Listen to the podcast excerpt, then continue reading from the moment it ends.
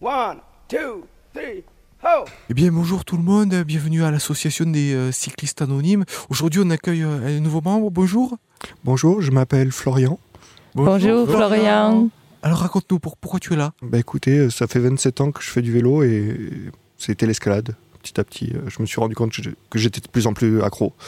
Je peux plus m'en passer.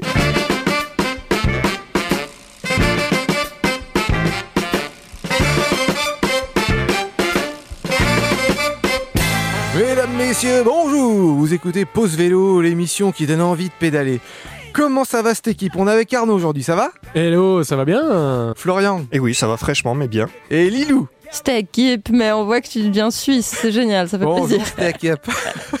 Ah, c'est canadien, ça, arrête. Il y a pas longtemps, j'ai lu un truc sur les réseaux sociaux, quelqu'un qui, parce que je nous vois tous en train d'enregistrer avec nos casques, et euh, il y avait des gens qui demandaient, euh, Eh, qu'est-ce que ça serait le meilleur truc pour écouter de la musique quand on fait du vélo? Vous faites ça, vous, d'écouter de la musique avec euh, en Alors pas à vélo, mais en courant. Ouais, mais tu, un, ah oui, en courant. J'ai un casque à conduction osseuse. Et puis t'as un, Ce qui fait que c'est posé, en fait, c'est posé devant l'oreille, donc j'ai les oreilles libres et j'entends ce qui se passe autour. ah, tu peux faire les deux. Voilà. Ouais, c'est lui qui résonne la musique, c'est toi-même qui vibre le son. Mais avec ton, avec ton fils, tu, tu as une espèce d'enceinte connectée là. Vous êtes, c'est pas. Ah, euh, oui, non, ça- ouais, quand on fait du vélo, ouais, c'est une, enceinte, euh, c'est une enceinte Bluetooth. ouais. Old school un peu, c'est tu te balades avec ta musique, euh, alors tu fais musique ambulante. les-. Aujourd'hui, c'est plus les gros machins que tu prends sur l'épaule, tu vois, c'est le petit machin que tu que t'accroches à la ceinture. Ouais, ça c'est sympa, ouais. Je sais pas, moi ça me semble dangereux, moi, d'avoir. euh, Au casque, moi casque jamais. en vélo. Casque, Vraiment, non. C'est euh. d'ailleurs Dangereux. euh, légalement interdit. Ah oui, c'est, c'est, Ouais. c'est dans la loi. En Suisse Ok, je savais En pas. Suisse aussi, oui. Mais par contre, je me demandais si ça serait pas une bonne invention. Enfin, vous me dites, hein, peut-être je dis n'importe quoi, mais si quelqu'un pouvait inventer ça, qu'en fait, quand on fait du vélo, qu'il y a du vent, qu'on, qu'on va assez vite, c'est quand même assez saoulant le vent qu'on, a dans les oreilles. On a une espèce de, de bruitage et tout ça. Et quand juste, il suffit qu'on tourne la tête d'un quart, quoi. Et le vent, il arrive plus dans, la même, dans le même angle et on a l'impression de pédaler au calme. Ça vous fait ça, vous aussi? Oui. Oui. Ben, je me demande ça serait pas une bonne invention? Ben, je sais pas, hein, je lance un truc. Pas un casque, mais quelque chose qui se fixerait sur la casquette ou En fait, il faut une oreille parabolique. Une oreille parabolique, ouais, par exemple, j'en sais rien. Mais quelque chose qui, qui, qui ferait que on n'a pas le vent qui nous souffle dans les oreilles. Enfin, si Ouais. quelqu'un veut inventer un truc comme ça, moi je suis prêt à l'acheter. Sous- Je trouve que ça serait super confort de pédaler sans bruit, dans le silence absolu. Appel à témoins, Géo trouve tout si tu es, si tu es à l'écoute. Tu mets un bonnet sinon. hein. Oui, ou un bonnet, mais ouais, oui, si, un bonnet, ouais, est bien sur les oreilles. Excellente initiative, mais alors en été, c'est un peu plus tendu du. Ah, Alors Arnaud, je dis excellente initiative, mais en fait, oui, tu vas nous parler d'une initiative, l'initiative des Alpes. Alors Qu'est-ce que c'est? l'initiative des Alpes, exactement. C'est une association, donc c'est pas vraiment une initiative, mais c'est une association pour la protection des régions alpines contre le trafic de transit, et notamment à travers les Alpes. Elle milite pour des transports durables et s'engage pour des mesures de protection du climat efficaces. Chaque année, cette initiative des Alpes remet deux trophées, et ce depuis 2002 à peu près. Il y a d'abord la Pierre du Diable, son trophée le plus célèbre, qui dénonce le transport le plus inutile pour un produit commercialisé en Suisse et le cristal de roche, son pendant moins médiatisé, qui encourage les démarches judicieuses, les projets innovants permettant de réduire le transport et valoriser l'économie locale. Chaque année, donc, les consommateurs suisses peuvent, nominer une entreprise ou un produit pour l'une ou l'autre distinction. Trois finalistes seront sélectionnés après évaluation de l'impact environnemental des émissions de CO2, des kilomètres parcourus pour que le produit arrive jusqu'en Suisse, dans chaque catégorie, et les internautes sont appelés à voter. Fin septembre, les lauréats sont désignés et les trophées décernés. Alors je vous ai pris le palmarès euh, des dernières années, des quatre dernières années, donc c'est ainsi que la pierre du diable a été décernée en 2018 à CFF Immobilier pour des façades zurichoises construites avec des pierres allemandes assemblées en Chine. Oh non Alors que ça aurait pu être fait localement. En 2019, c'est de l'air des Alpes conditionné en spray, Suisse Air Deluxe, et exporté notamment en Thaïlande. Une telle bouteille parcourt jusqu'à 19 800 km. Donc c'est de l'air des Alpes en bouteille. Le truc de fou.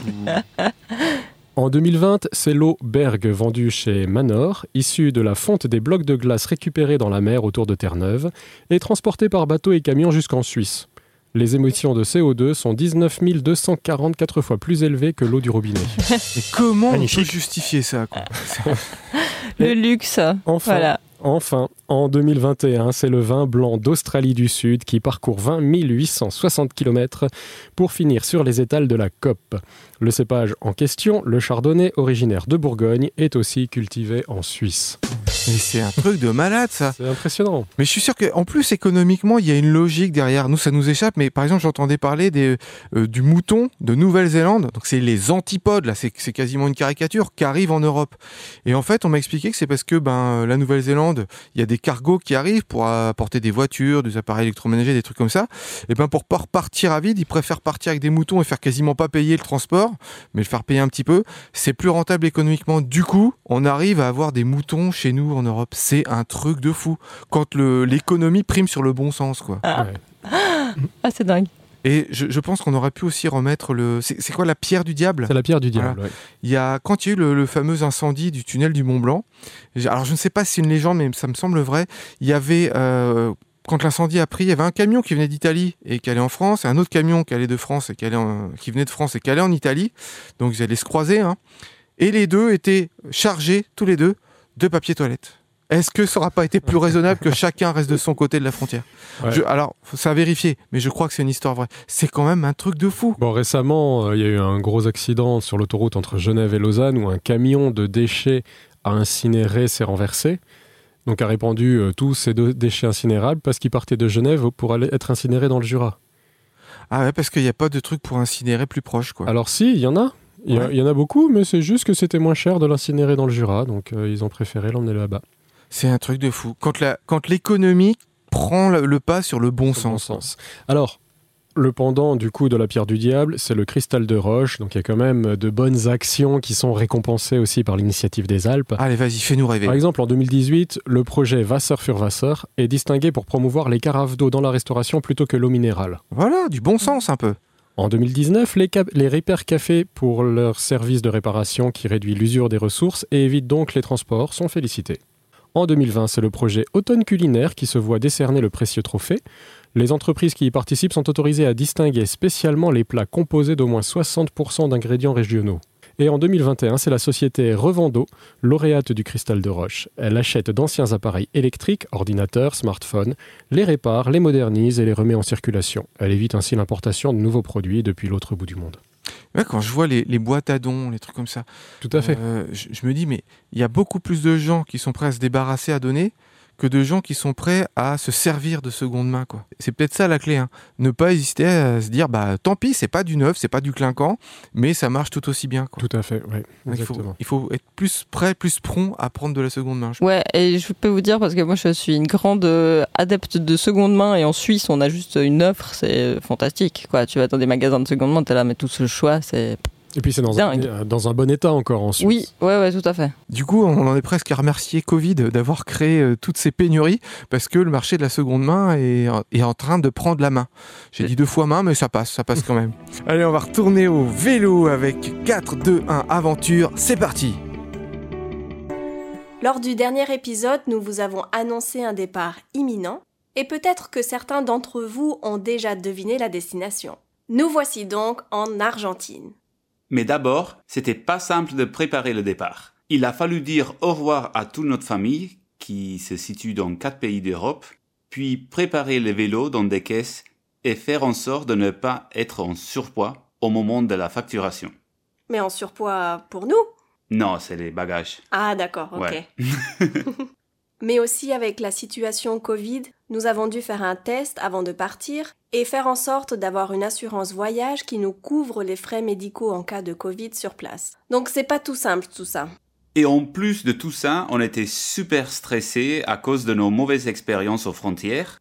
D'ailleurs, sur notre site 421adventure.com, on raconte tous nos problèmes aux frontières dans un article qui s'appelle Border Bordel. Mais finalement, tout s'est extrêmement bien passé et après 14 heures de vol, nous avons enfin pu retrouver nos vélos à l'aéroport de Buenos Aires. Notre nouvel itinéraire est de partir de Buenos Aires vers la province de Mendoza, à l'ouest du pays, pour ensuite prendre la route 40 et descendre jusqu'à Ushuaia. Et de là, nous remonterons tout le continent jusqu'en Alaska. Mais l'heure est d'abord de visiter Buenos Aires que nous ne connaissons pas du tout et nous n'avons vraiment pas été déçus. Alors d'abord, il faut dire que Buenos Aires est une ville énorme. Au niveau des distances, à chaque fois, on mettait une heure en transport en commun pour visiter quoi que ce soit. Mais c'est une ville magnifique, très riche culturellement, un patrimoine vraiment très important. Et en plus, on a noté une très bonne ambiance. On a trouvé des gens très hospitaliers, surtout à travers la communauté de Warm Shower où nous avons fait de très belles rencontres. Nous avons tellement aimé Buenos Aires que nous avons décidé de prolonger notre séjour ici de quelques jours. Et bientôt, il y aura une vidéo sur séjour passé à Buenos Aires sur notre chaîne YouTube que vous pouvez trouver en cherchant 421 Adventure. L'heure est maintenant aux préparatifs des vélos. En effet, il faut maintenant tout réassembler, organiser nos sacoches, faire quelques courses et bien sûr préparer l'itinéraire. Tout le monde ici, tous les Argentins, nous disent d'éviter de prendre la route vers la Pampa et en fait de prendre un avion ou un train directement à Mendoza. Mais nous, on n'est pas comme ça. Non. On est tellement têtu qu'on veut faire tout à vélo et découvrir le cœur de l'Argentine. D'ailleurs, nous avons appris lors de la première étape de notre aventure que toute terre vaut la peine d'être visitée, que les paysages y soient magnifiques ou pas. Alors, c'est parti et la suite dans le prochain épisode. En attendant, on vous souhaite à tous de bonnes fêtes. Ciao ciao Eh ben, je dois bien avouer que ça me fait rêver. hein. Si moi je devais faire un, si j'avais du temps comme ça pour faire un voyage, c'est ça que je ferais. Alaska, Patagonie, pour la variété des paysages et tout ça. Je, plus, ça me tenterait plus que que Europe, Asie. Vous, vous feriez quoi si vous pouviez Mon fils m'a demandé l'autre jour si, euh, si, quand il avait 20 ans, j'accepterais de faire un an de voyage autour du monde avec lui à vélo. Ah, c'est beau ça. Voilà, donc ça me laisse 12 ans pour me préparer. Ah. Ah, mais ça peut venir vite. Ah, mais euh, ça fait rêver ton, Ça ton fait fils, rêver. hein. Ouais. Ah, ouais. Je lui ai dit oui. oui, il aura oublié d'ici là. ah non, mais moi pas.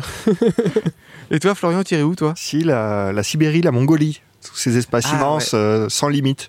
C'est ça qui m'attire. Et ça a l'air d'être assez plat aussi. C'est moins euh, Hum, pénible. je hein. Je pensais ça de l'Angleterre. J'ai fait voyage vélo en Angleterre, j'ai déchanté. Ah oui je pensais que c'était plat, euh, comme le, la Hollande, tous ces pays du Nord. Que En fait, dalle. Non, que dalle. Ça monte, ça descend tout le temps. Et toi, Lilou, tiré où? Ah, moi, je suis plus pâte à modeler que Patagonie, donc moi, j'irais ouais, là où c'est plat, en Hollande, comme ça. J'aime le vélo euh, balade, tu vois. Ouais, ouais, pas trop. quoi, pas le défi non plus de dingue, tu vois, quand même chouette. Ouais, moi, mais c'était quand j'étais ado que je rêvais de faire un cyclo-voyage. Puis en voyant maintenant que ça commence à devenir un petit peu mainstream, ah, je sais pas, ça me fait moins rêver quoi. Mais euh, ah, je risque de le faire un jour quand même. Oh, on verra. Passons à autre chose. Alors, Lilou, tu as pris de bonnes résolutions. Tu souhaites prendre de bonnes résolutions pour la fin de l'année. Bah oui, parce que je pense que vous en avez peut-être prise aussi. La mienne, c'est de faire la promotion du vélo en tant que moyen de transport dans mon entourage. C'est un objectif pour moi. Mais, cette année, plutôt que de m'arracher les cheveux à convaincre les gens, j'ai décidé d'uti- d'utiliser une tactique bien plus vicieuse, d'ailleurs utilisée par beaucoup de publicitaires, la psychologie inversée. C'est bon, tout le monde voit ce que c'est. Ouais, c'est ça qu'il faut. C'est ça. En gros, la tu nous, dis tu nous dis de faire ce qu'il faut pas faire. Voilà. Tu nous encourages à faire ce qu'on veut pas faire. Non, je vous encourage. Ah non, tu nous encourages à ne pas faire ce qu'on veut pas faire. Laisse-moi expliquer, tu vas comprendre. C'est une tactique qui est adaptée au profil de la personne. Je vais vous proposer trois profils et c'est dans l'exemple que vous allez comprendre. D'accord. Toute ressemblance avec des personnes existantes serait évidemment parfaitement fortuite. D'abord, il y a Tati Jeannette. Oui, c'est moi Voilà, Tati Jeannette, elle est en pré-retraite, c'est la Flower Ah, Power. vivement la retraite Première génération, une vraie de vraie, amoureuse de la nature, écolo, chaussettes en laine bio. Tati Jeannette, elle en a fait du vélo dans sa vie. Son point faible, c'est les statistiques et le shopping. Ouais, alors moi j'aime bien faire du vélo, mais bon, en hiver, tu comprends, c'est difficile quand même. Et puis en ville, c'est dangereux avec les taxis, les bus, on sait jamais comment faut se placer sur la chaussée. Oui, je te comprends, Tati Jeannette, et puis je pense que tu as complètement raison. C'est euh, un peu comme pour les dirigeants qui s'occupent des problèmes climatiques. On voit au final que ça suffit largement de faire les choses à moitié. Et puis t'as raison, c'est peut-être dangereux le vélo en ville. Bon, moi ça fait 5 ans que je roule, j'ai jamais rien eu, mais ça veut rien dire. Ouais, mais toi t'es jeune, tu risques rien. Ouais, on- de toute façon, faudrait regarder les statistiques pour être sûr, t'as raison. Ah ouais, Ouais, ouais. ça. Euh, sinon, mais rien à voir. Je t'ai parlé de cette nouvelle boutique euh, éco-ethnique là qui vend des habits équitables. Ils ont Ouais. des trucs euh, exprès pour les sportifs. Franchement, tu devrais aller jeter un œil. C'est vrai, ils ont des trucs en lin. Voilà, ça c'était pour Tati Jeannette. Donc là, on a planté des petites graines subtilement qui vont germer. Euh, ensuite, on va passer à Tonton Juan Carlos de la Vega. Ah, donc, euh, hombre, ¿qué tal? voilà, c'est les maris de Tati Jeannette. Hein. Immigré on de première ou deuxième génération, il reste assez évasif sur le sujet. On- il a bien réussi sa vie et pour lui, se déplacer en voiture signifie appartenir à une classe sociale importante. Son point faible, l'économie. Eh, Niño, mais c'est plus de mon âge, hein, de faire le vélo, moi, je suis trop vieux pour ça. hein. Puis ça coûte cher. Et puis comment tu vas aller vite quelque part? C'est mort. La voiture, ça va vite. Ça va très vite, la voiture, la coche. Moi, je préfère prendre la voiture que le vélo. Hein. Ah, mais t'as complètement raison, ça va tellement vite, les voitures euh, sur l'autoroute, c'est la folie, quoi. Bon, moi, quand je suis en vélo en ville, à l'heure de pointe, je dépasse des fils, des fils de voitures. Mais à part ça, de façon générale, c'est un véhicule plus rapide, c'est la voiture, y a rien à dire. Puis c'est vrai que ça coûte quand même un peu. Bah, tu vois, moi, par exemple, l'année dernière, j'ai dû dépenser en tout cas 140, 150 francs d'entretien pour mon vélo. En fait, euh, Ah, toi, t'as... ah, ah, ouais, ouais, ouais. hein, non, c'est clair, c'est clair. Euh, toi, t'as reçu ta prime d'assurance pour l'auto l'année prochaine? 700, 700, sais plus. Il m'en appelle plus. Il non, je ne crois pas, je crois pas. Non, pas, je paye plus. Je suis trop vieux, je ne paye plus. On va laisser germer chez euh, le tonton Juan Carlos. Et nous allons passer maintenant au cousin Bobby qui lui fait du culturisme. Il est branché sport, jeux vidéo et bien sûr il adore sa caisse, son bijou, son bébé qu'il nettoie religieusement le dimanche. Son point faible, la fierté. Écoute, Lilou, euh, ouais, le sport c'est bien, mais euh, le sport j'en fais déjà. Je vais à la salle de sport tous les soirs, je fais du rameur, tout ça, j'ai pas besoin d'un vélo. Moi, le sport c'est un plaisir, je vais pas me faire chier sur un vélo. En plus, euh, il y a les courses à faire. Les courses, je vais les faire en voiture, j'ai de la place, j'ai un beau 4x4, un SUV. Toute la place pour y mettre tout ce qu'il faut pour la famille. Imagine tout ce que je dois acheter pour mes quatre gosses. À vélo, c'est pas possible de prendre tout ça. Et puis même les gosses d'ailleurs. Les gosses, je vais pas les mettre sur le vélo. Où veux-tu que je les mette? Non, le sport, ça doit être euh, et rester un plaisir. Le rameur, la salle de sport, ça c'est très bien. Non mais t'as complètement raison euh, cousin, le vélo euh, c'est pour les gars qui n'ont pas peur de transpirer, pas juste ceux qui veulent ressembler à une pub Calvin Klein. C'est pour les vrais sportifs. si vous avez aimé ma technique, n'hésitez pas à l'adapter et à la décliner à votre guise pour convaincre tous les membres de votre famille de façon absolument détournée. J'adore, j'adore. Je, vais l'utiliser. En fait, euh, ce, ce que je fais aussi pour convaincre les gens euh, de faire du vélo, c'est que je les invite à être chroniqueurs dans Pause Vélo. Et en général, ça marche. Au bout d'un moment, ouais. ils- Ouais, ouais. euh, Tiens, bon, ah oui, c'est bien ça en fait. Euh, Tu, tu vois qu'il y, a- il y a toute une culture, euh, il y a tout un réseau de, de gens qui font du vélo, et tu as envie d'en faire partie. On se rend pas compte en fait à quel point pose vélo c'est une religion en fait. Ouais. En tirant sur son chapelet. Et quand tu disais les transports du vélo, là, j'ai lu un truc, euh, enfin transport d'enfants à vélo. J'ai lu un truc récemment. J'ai trouvé l'initiative extraordinaire. C'est euh, la communauté d'agglomération, la communauté urbaine de Narbonne, Ah qui dans ses écoles et, euh, et autour, euh, les communes autour, euh, propose aux parents d'essayer des vélos cargo, des triporteurs pour emmener les gamins. Donc les parents, ils ont reçu dans le cahier de liaison de leurs enfants un petit texte qui dit euh, si vous voulez essayer des triporteurs pour emmener vos enfants, euh, inscrivez-vous à la mairie, on pourra vous prêter un vélo pour vous vous puissiez tenter l'expérience. Mais alors ça, mais c'est magnifique. Je compte les appeler en début d'année pour voir si euh, ils ont eu beaucoup de retours, si ça a déclenché quelque chose. Mais ça, c'est une initiative, mais du bonheur. C'est magnifique, mais j'ai beaucoup pédalé autour de Narbonne et on peut pas pédaler. Il y a toujours le vent face à toi. Ah, À l'aller comme au retour. Peu importe le tour que tu fais. Ah oui, oui, et puis t'avances pas. j'ai loupé trois fois le train à Narbonne à cause de ça. À cause du vent Parce euh, que t'as sur- pas réussi à t'arrêter ou parce que t'as pas Euh, réussi pas à... réussi à pédaler. Le vent va aussi vite que toi euh, dans l'autre sens. Ah, le donc euh, en fait le vent il va dans toutes les directions en même temps euh, tout le Ouais, temps, c'est ça, ça tout le temps. Non, il- ça, c'est pas un des personnages que c'est pas une excuse que tu avais mis dans ta liste, Salilou. C'est pas coup faux. du vent qui est tout le temps là à nous gêner. Allez, je vous propose qu'on apprenne comment mais correctement une rustine. D'ailleurs, un petit tour autour de la table. Qui est-ce qui euh, change ses rustines lui-même? Est-ce que ça, ça réussit? Vous avez quoi comme taux de réussite? Moi je croise les doigts, j'ai jamais eu à changer encore. J'ai jamais eu d'accident de pneus. Oh, j'ai pas du tout le kit sur moi, alors je, voilà, je me relie seulement sur les divinités en cette matière. Ah ouais, moi je, je l'ai pas sur moi non plus, mais ça m'arrive des fois. euh, tu prends le vélo, tu t'apprêtes à partir, puis oh merde, la vache, il faut, il faut changer le truc. Mais j'aimerais Ah voir ouais. quand même plutôt quelqu'un qui ne change pas ses rustines lui-même. Sinon, tu fais comment? Ah, tu, bah, comme moi, j'ai abandonné. Maintenant, je mets directement euh, un, Une nouvelle chambre à air neuve. Ah ouais. j'en ai trop Non, mais c'est ce qui va plus vite. Mais après, euh, tu changes la rustine chez toi. Oui, oui. quand c'est t'es au calme, et- avant, ouais. ouais. ouais. Euh, moi, ça m'est jamais arrivé, j'ai jamais eu besoin non plus. C'est incroyable ça. Ah bah oui. Mais c'est vrai que c'est vrai qu'on Les dieux sont rarement. avec nous, mon ami. C'est peut-être aussi parce que je suis un Un urbain. vélotin est là Je faisais du vélo dans la dans la cambrousse aussi avec des ronces et ça m'arrivait quand même de temps en temps d'être obligé de changer les. Oui, mais en même temps, si tu portes les ennuis, je veux Oui. dire. Après, il y a des marques de pneus. je Moi, j'en ai mis sur le- et le- avec lesquels tu crèves jamais. Allez, c'est Florent Bike. Salut Florent Mecabike, comment ça va? Salut, ça va. Alors ça fait depuis le début de Pause Vélo qu'on suit tes aventures, t'étais un passionné de mécanique, t'as suivi des cours pour devenir mécanicien vélo, t'as bossé dans une boutique, et la nouvelle étape, c'est que maintenant t'es à ton compte, c'est ça? C'est ça. Tu fais quoi? Ah bah, je fais de, je fais de la réparation de vélo et puis de vélo électrique. Tu fais ça chez toi, dans ton garage, t'as ta boutique, tu te fais comment? Ouais, c'est ça, je fais ça dans le garage et puis euh, on commence au fur et à mesure, on achète des outils petit à petit. Mais tu dois pas chômer en ce moment, c'est, euh, t'es, demandé de partout, non? Ça fait que quelques mois que j'ai commencé, donc euh, j'ai pas encore eu le temps de faire trop de pub. Je travaille toujours en partie avec mon ancien mon ancien patron, si tu veux, on, on se partage euh, certaines réparations. Je t'appelle, moi, pour savoir comment on fait pour réparer correctement sa chambre à air avec une rustine? Parce que moi, j'ai l'impression que ça marche quand même pas très souvent. Alors déjà, moi, premièrement, je m'en vais pas avec une rustine, je change la chambre à air. Ouais, mais admettons, t'es un fou, t'as envie de mettre une rustine? Il y a, alors, il y a plusieurs types de rustines déjà. On va commencer par la plus simple, celle que tout le monde connaît, c'est la rustine avec la colle qu'il faut rajouter. Sachant que les anciennes colles étant interdites, ils ont changé la colle qui n'est plus très efficace par rapport à ce qu'il y avait avant. Et ça a changé quand, ça? Moi, c'est, c'est assez vieux, hein, mais euh, faudrait regarder ça euh, sur le net, mais je sais qu'on ne le fait plus, euh, les, les anciennes colles. hein. Ça s'est arrêté parce que c'était de la vulcanisation et le problème, c'est que ça, ça faisait un peu de, de chimie nocive. Ah, ok, d'accord. Bon, après, hein, euh, perso, j'en utilise encore, j'ai des vieux tubes, ça marche très bien. Espèce de truand, va.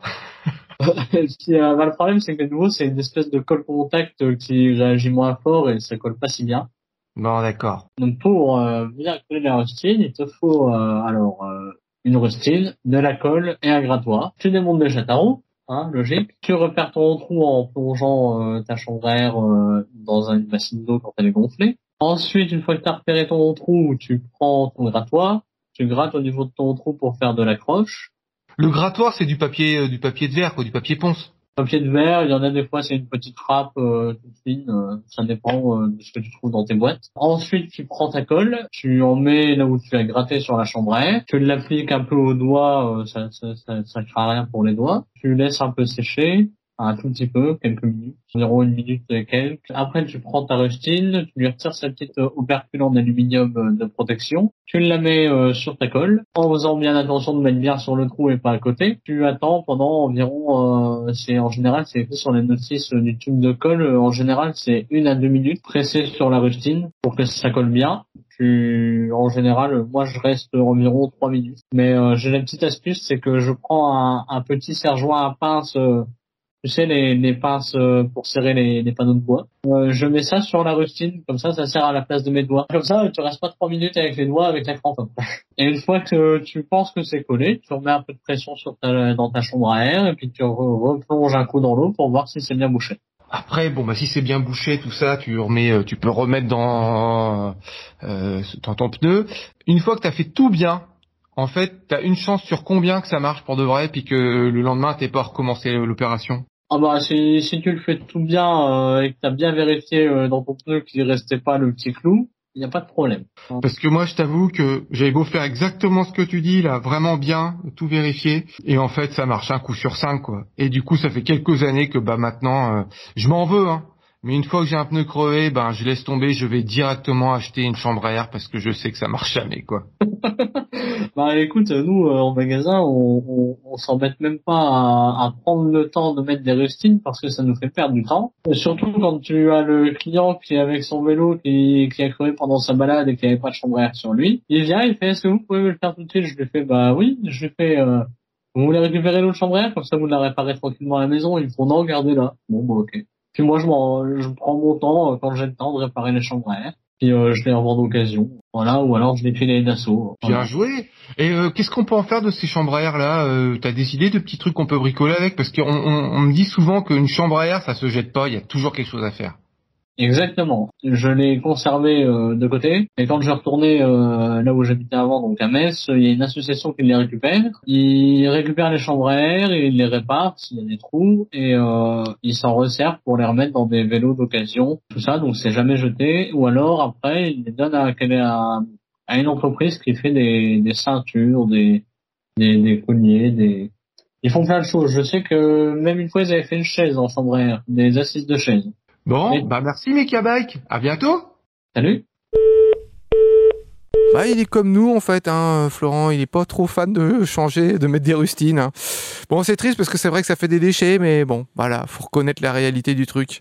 C'est compliqué de mettre une rustine, même si on fait les choses bien. Florian, tu vas nous parler des effets indésirables du vélo. Et oui, un article qui m'a décidé à arrêter le vélo. Qu'est-ce qui se passe? Ah bah oui, non, je me suis rendu compte que j'étais accro. Ah. Il y a eu un temps où je faisais 40 à 60 km de vélo par jour, et puis au bout d'un moment, euh, c'est mes proches qui me l'ont dit, euh, non, c'est trop. Et puis dès, que tu faisais pas, tu te sentais fébrile et tout. euh. Exactement, exactement. T'as- tu connais ce sentiment-là, oui, oui. oui. Et du coup, je suis tombé sur cet article de Carfree, euh, les effets indésirables du vélo. Et voilà. Alors je vous les donne, hein, si ça peut vous aider à changer. euh, Ouais, la bogossitude, par exemple. Si, Là, ça, euh, si ça peut nous soigner. voilà. Ouais. Oui, la perte du poids, c'est la première chose qui est donnée. euh, si vous essayez d'être gros, le vélo n'est pas bon pour vous. Ah bah, il faut Euh, Vous n'y avez jamais Ouais. pensé Ça, C'est de, de la psychologie inversée aussi, c'est comme Lilou. Non, je crois pas, non. je crois pas du tout. non, mais en tout cas, voilà. Non, mais c'est vrai qu'aujourd'hui, euh, tout le monde devient de plus en plus gros. Puis ça serait bien de se fondre dans le moule. Non, mais c'est une bonne chose. Pour pas être en. en- Ouais, dans- il faut être en dans- surpoids comme tout le monde. quoi. Oui, voilà, c'est Ouais. ça. Il faut pas vivre en- dans un écart euh, qui te rendrait inapte euh, à la société. Oui, tout Voilà. à fait. Au niveau de la mode, ça va revenir. De toute façon, c'est obligatoire. hein, les personnes bien en chair. Donc, euh, nous, euh, pauvres euh, cyclistes tout maigrelets, euh, on va être. euh, Ouais, tout musclé, tout ça, c'est nul. Les... ouais, ouais. Il parle de la- du ralentissement de la respiration. Les gens qui utilisent régulièrement le vélo ont besoin de plus de temps entre chaque respiration, que ce soit quand ils font du vélo ou quand ils sont en période de repos. Ah, donc c'est Ah, parce que du pour coup, on ça. consomme moins d'air. Voilà. Et Oui, pour les vendeurs d'heures, ils sont pas contents, quoi. oui mais tu es de moins en moins rapide. Après, tu te rends pas compte. Tu perds du temps. Et le temps, euh, c'est important. Euh, la réduction du stress et de l'agressivité, donc ça va de pair. Euh, les gens qui, ont, qui vont au travail à vélo sont moins susceptibles d'être agressifs, ce qui peut poser problème pour la survie dans le monde d'aujourd'hui. Et oui, c'est faut savoir se battre. Ouais, ouais. Oui, oui. Il faut Ouais. être compétitif. Puis faire rugir le moteur. Voilà, exactement. ouais. Si t'es en multinational, en tout cas, c'est clair, c'est mort. hein. Ah non, mais là, non, non. Vous arrêtez tout ça. Si vous faites du vélo encore, comme moi, j'en faisais. Non, mais y a- Vous y a perdez des encore, je sous, me quoi. disais, je suis trop zen en fait. Mais voilà la, la- voilà la solution. Ouais, oui. Ouais. Il faut Ah. que je- j'arrête le vélo. Sinon, tu perds de l'argent. Tu, tu as que des métiers de pauvres euh, dans l'associatif, euh, pour euh, l'écologie, tout ça. Non, il faut arrêter. Ouais, je suis au banc de la société. En plus, je suis pas, je suis Ouais. pas gros. Ouais. Après, tu peux être stimulé mentalement, disent-ils, sans caféine. La preuve que c'est une drogue. Ah Bah ça- ouais. Ça Ah bah oxygène ouais. ton cerveau, C'est. Ouais, clair. C'est une drogue, c'est une drogue. Oui, oui. T'as un sentiment d'invincibilité, là aussi. hein. Ça prouve que c'est une drogue. Ah, non, surconfiance. Je suis vraiment en train de prendre conscience que Ouais, je suis une euh, droguée. Quand je suis face à de un dernier bus, degré. généralement, je suis pas un peu trop surconfiant. Ouais, ils disent les personnes qui sont, qui sont leurs propres moyens de transport ont souvent la, dangereuse impression pardon, qu'elles peuvent réaliser quoi que ce soit. Ah oui, imaginez ça Oui, ça c'est vrai. Je déborde Ouais. de confiance. Ah, moi, je suis victime aussi de ça complètement. Ah Oh oui. mon dieu. Ah, je suis une droguée. accros. La pratique du vélo peut conduire à d'autres activités. Rouler à vélo encourage la curiosité, l'exploration et même provoquer une dépendance à la volonté de découvrir le monde. Oh mon dieu, Florian, c'est terrible ce que tu Eh décris oui, là. mais L'éparpillement, euh, Oh là là. ouais, constant. Perte de sensation. La pratique régulière du vélo rend insensible au froid, à la pluie, aux intempéries et même à la chaleur. Et aux automobilistes aussi. Euh, je sais pas. Ouais. Moins sensibles aux automobilistes. Pas au début, mais après, ouais. Tu- au début, non, euh, tu prends le froid, la pluie, euh, t'en as marre, tu, tu râles et tout ça, mais au bout d'un moment, tu passes un palier. C'est comme les gens qui se mettent à jeûner. Donc au début, c'est dur. Tu finis par vomir tes tripes, et puis après, c'est bon. C'est comme chaque intoxication en fait, que ce soit. euh, Ouais, ouais. On, Donc le vélo, on passera par ces états-là aussi. voilà, pour se c'est- le vélo, c'est une intoxication. Euh, mauvais pour la croissance économique, la pratique du vélo diminue les profits des compagnies pétrolières et des constructeurs de voitures tout en limitant la pollution et les problèmes de santé publique. C'est pas bon ça. Voilà. Donc euh, voilà le dernier argument infaillible. Ouais. L'économie s'effondre. L'économie s'effondre. ouais. Ouais, je vais aller m'acheter des clopes et un paquet de chips. Donc il faut arrêter avec cet intégrisme à la Miss France là où voilà faisons la paix, euh, moins de pollution, tout ça. Non, il faut arrêter avec ces conneries. Bon, bah moi c'est clair. Euh, demain, je m'inscris à l'ACA, l'association des cyclistes anonymes. Faut vraiment que je me sorte de ça. Là. Non, non, mais je je m'étais pas rendu compte à quel point j'étais intoxiqué. Et puis on est dangereux pour la société. Ah oui non c'est ça. On fout le monde en Non, mais l'air. bravo, c'est c'est bien, vous en prenez conscience. Ah, moi, je vais rester dans le déni. Je m'en fous, je suis trop bien avec mon vélo. Eh bien voilà, l'épisode 111 de Pause Vélo touche à sa fin. Mais c'est On va déjà se quitter en fini. musique. Hein C'est déjà fini, c'est quoi cette affaire? Oui, hombre, ça va très vite, une émission, hein C'est un peu caricatural mais ça va. Légèrement. Et n'oubliez pas, les copains, pour sauver l'humanité, Faites du vélo